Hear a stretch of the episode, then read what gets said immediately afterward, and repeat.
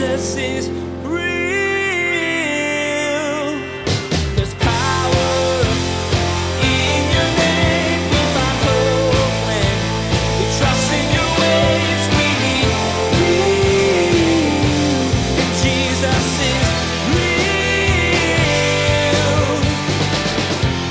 have noses to breathe air, eyes that can see, that we relate with creation. That, hey, if the earth in its orbit was just one degree farther out, it'd be too cold for the earth to be inhabited. If it was one slight degree too far in, it'd be too hot. Oh, yeah, and there's this thing called gravity. I mean, all this stuff. It all declares to us who God is. The heavens declare the glory of God. The firmament proclaims and shows forth God's handiwork. The wonder and curiosity of a child are amazing traits. Kids tend to notice details about the world around them and enjoy learning how things work.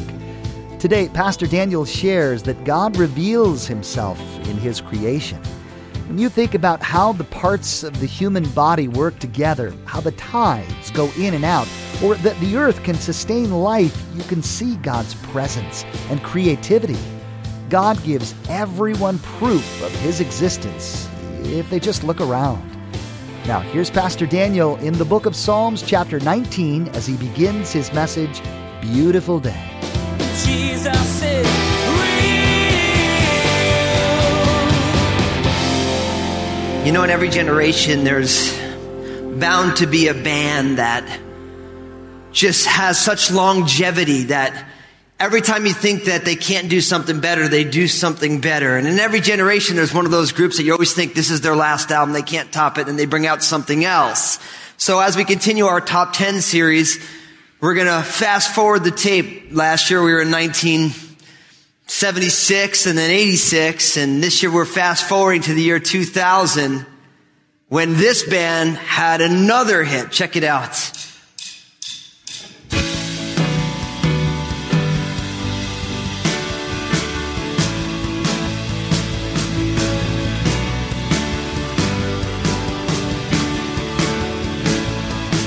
Heart a bloom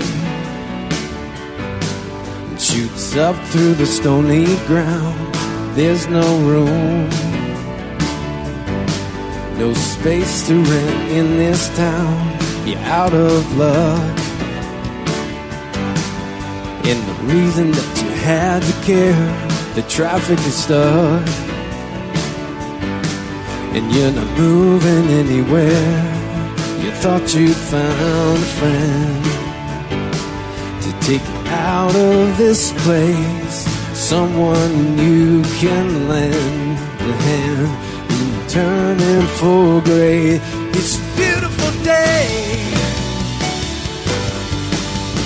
The sky falling feel like a beautiful day.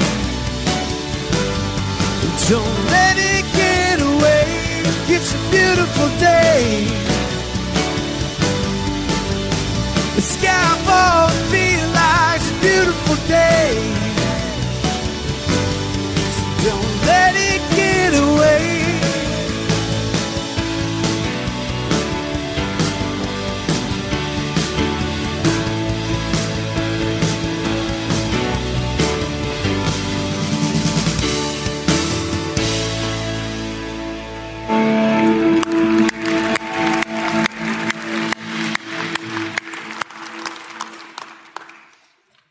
You all know that's the band U2, right?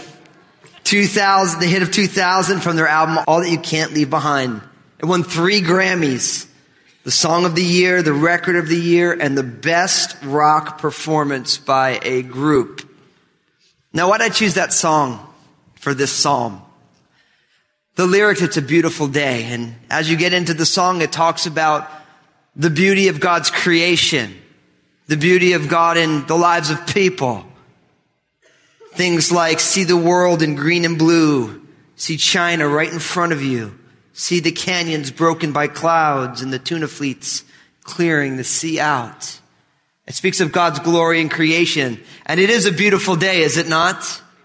So open up in your Bibles to Psalm number 19 as we continue this series called the Top 10, as we look at 10 Psalms. Psalms are songs. The book of Psalms was the hymnal of the children of Israel. And so because Psalms are songs, we're linking them up to popular songs, songs that maybe were our generation, maybe was another's generation. Psalm number 19. So if you're new to your Bible, it's about, I don't know, about a halfway through your Old Testament. Speaking of almost the exact same subject matter as this psalm, German philosopher Immanuel Kant said it this way. Two things fill the mind with ever new and increasing admiration and awe. The starry heavens above and the moral law within. Now, like with most philosophers, we don't agree with everything that they've said, but Kant had that right. Two realities that cause us to admire, to stand in awe. God's creation, all that he has made, and the reality of that law that dwells within our heart. And that's exactly what Psalm 19 is about. It's about three types of revelation. Really, there's two types, and then it gets applied for the third type. C.S. Lewis said that this was the greatest poem in the Psalter and one of the greatest lyrics in the world in his reflections on the Psalms. I think all of God's word is good. I think there's something to teach us of every single line of every single page. But there are some places where you're like, wow, this is really hitting it. Let's be honest. Oftentimes reading John's gospel can be a little bit more exciting than reading the book of Leviticus. Certain things just nourish us in a special way. Now it all nourishes us, but Psalm 19 is really special. So let's just jump right on in. Psalm number 19 it says to the chief musician, a psalm of David. In verse one, the heavens declare the glory of God and the firmament shows his handiwork. Day unto day utters speech and night unto night reveals knowledge. There is no speech nor language where their voice is not heard. Their line has gone out through all the earth and their words to the end of the world. In them he has set a tabernacle for the sun, which is like a bridegroom coming out of his chamber and rejoices like a strong man to run its race. Its rising is from one end of heaven and its circuit to the other end, and there is nothing hidden from its heat. These first six verses teach us the general revelation of creation. The general revelation of creation. And then to apply that to us, my exhortation is to stop and smell the roses. Stop and smell the roses. The first type of revelation that we find here is God revealing himself in a general way in what he has created. Right? Now notice what it says in verse one. It says quite simply, the heavens declare the glory of God and the firmament shows his handiwork. Day unto day utters speech and night unto night re- reveals knowledge. There is no speech nor language where their voice is not heard. God reveals himself in what he has created. Notice all of these language verbs. God declares, He shows, He utters speech, He reveals knowledge. By the time you get to verse three, there is no speech nor language where their voice is not heard. What that means is that in all that God created, the creation itself, it's wordless speech, non-verbal speech. People will tell you that 80% of communication is non-verbal. How often does someone say one thing, but their body language tells you something else? How many times are you talking to somebody and they're just, you're talking and you're flowing and they're just like, uh huh, uh huh, uh huh, uh huh, uh huh, uh, oh yeah, mm hmm. They're saying everything like they're interested, but they're really not, right? They're focused on something else. So God's creation gives us wordless speech. Words aren't being used, but there is a revelation, an unveiling. That word revelation in the Greek, it's the word apocalypsis, which we get our word apocalypse from. which, for those of you who don't know the Bible all that well, has really nothing to do with Bruce Willis and a meteorite and a nuclear weapon and all this stuff. It has nothing to do with that. It really has nothing to do with the end of the world either. The word apocalypsis means the unveiling. It, it literally, its epistemology, its foundation comes from taking the top off of a box to see what's inside. That's what it means. It's like when someone gives you a present, you open it up. Apocalypsis, revelation. You got a present, you don't know what it is until you look inside. So God reveals himself in his creation in a general sense. Now, of course, Genesis chapter 1 is a great place to go. Because the book of Genesis, especially the first few chapters, explain to us God as the creator. In the beginning, God created the heavens and the earth, it says. It's Genesis 1 1. Most people struggle with the Bible within the first five or six words. In the beginning, God created the heavens and the earth. Right there.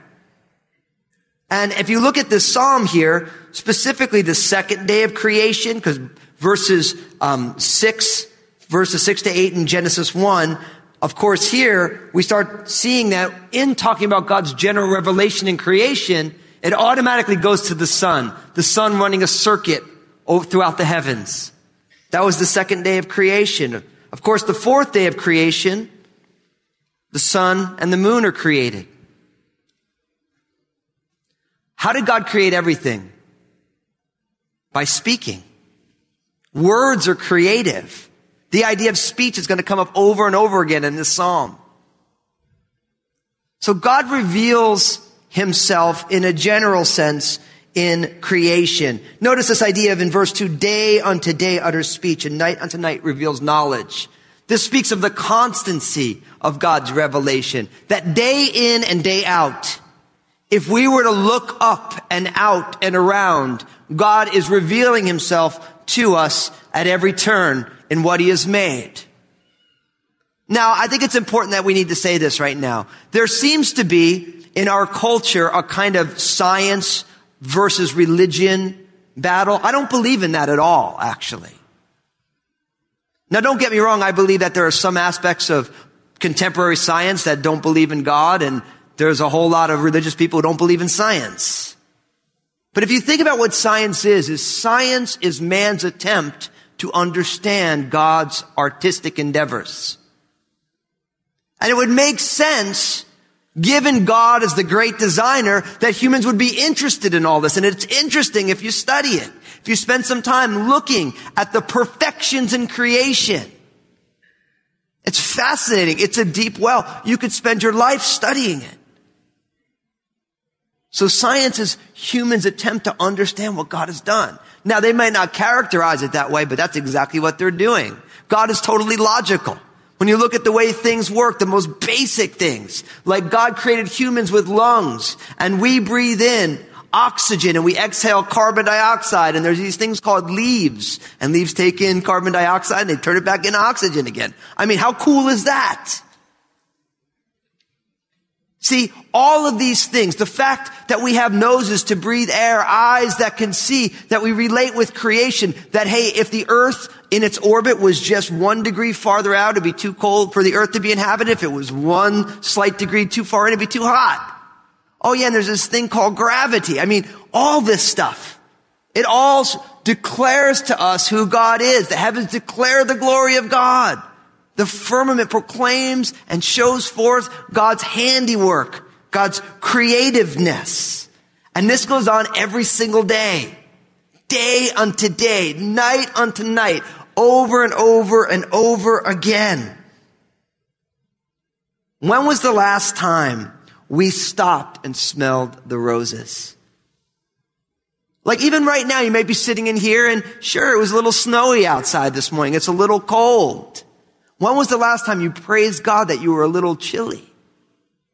You said, God, you're glorious. I'm cold. Next time we get on that, that kind of rain marathon where it rains for like five months straight. Lord, thank you for the rain. You just have to go read Isaiah chapter 55, you know, as the rain comes down and the snow from heaven and it waters to the earth. So is my word that will prosper and that for which I sent it. So when you go outside and you get all misted up in your nice new clothes, you just say, Lord, thank you for your word. This rain is prospering in my life the way your word is prospering. See, if we are willing to have eyes to see, everything should move us to awe. Not just another day, but day unto day utter speech. This wordless speech of what God has made. Every time you look at somebody, even if you look at them a little cross because you don't like what they just did, the fact that you can see them and interact with them is all to the glory of God. It's to the glory of God.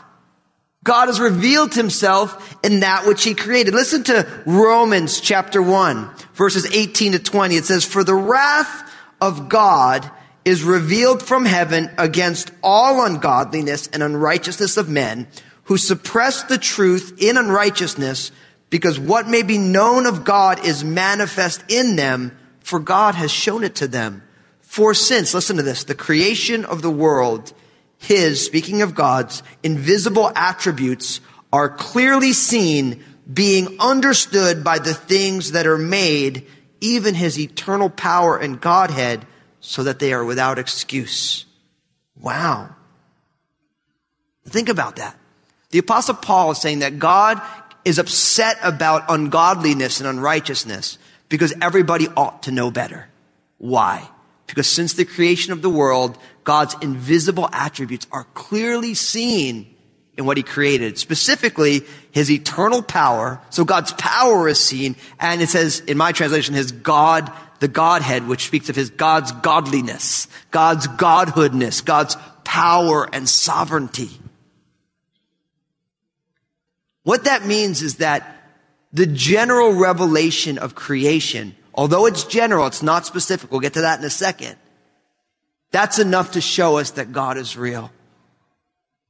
And that is where the evolution versus design debate gets into it, right there. Because so many scientists, they want you to believe that there was an explosion in a printing press and it ended up being a dictionary.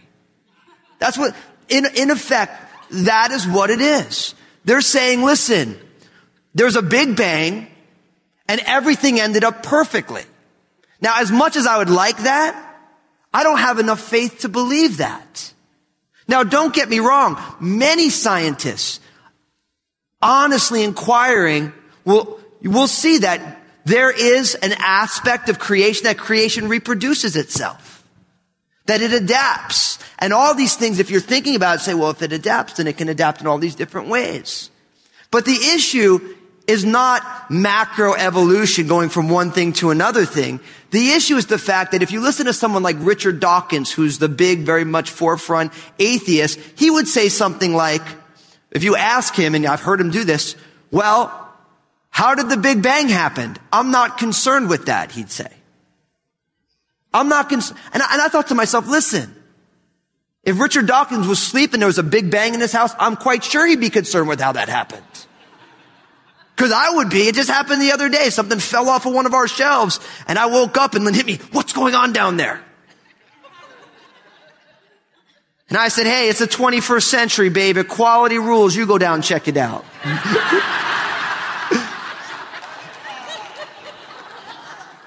you know, that whole men and women were equal. Well, I'm tired. You go down.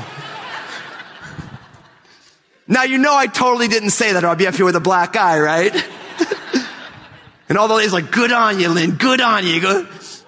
But listen, when, when that thump happened, I was out of bed. I wanted to know what made that big bang. And a good scientist will say, listen, it's not enough to say there was a big bang. We want to know what's the deal with the big banger. What's going on here?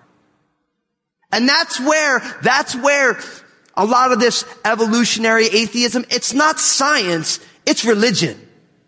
That's what it is. And if you actually read the stuff, you realize that it's religion.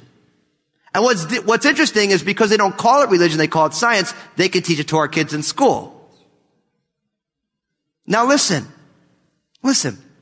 I think that as Christians, we should embrace science. Because God created things to function in a way that's very logical, rational, that we can understand.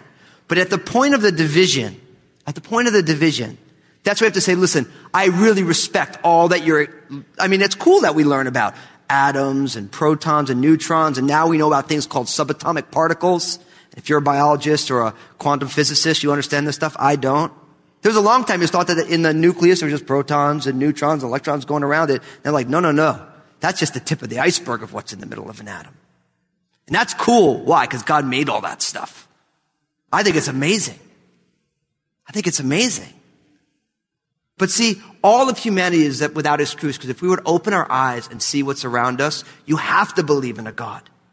Or else you believe that an explosion happened in a printing press and you got yourself the Encyclopedia Britannica. That's what you believe. That everything exploded and everything's perfect. It's perfect with the firmament and the atmosphere. And if we lived outside, we just end up going out into space, but there's gravity here because of the way it spins and its orbit and all these things. That doesn't happen by chance. I don't have enough faith to believe that that was happenstance. It's much more logical to say, listen, when you look at a dictionary, you're like, some smart people wrote this right? That's right. Even if you look at a children's book, you think some smart person wrote this. Why? Because it's ordered. It's got a flow. It's logical. There's illustrations in it. See, all humanity is without excuse because God reveals himself. Doesn't matter if you live in America and you have access to a Bible or not. In a general sense, God reveals himself to all people and what God has made. And this revelation is universal. It's without words. It's not restricted by language. It transcends human communication. Now, I think we also need to make a distinction at this point. Because on one side of the thing, you have the science versus religion thing that I don't really agree with. And on the other side of it, because God has revealed himself in creation, you have all sorts of people who want to worship creation. Now, the Bible teaches that God created everything but that everything that God created is not God. It's very easy because it says God reveals himself in creation for someone to say, well, then I gotta hug this tree.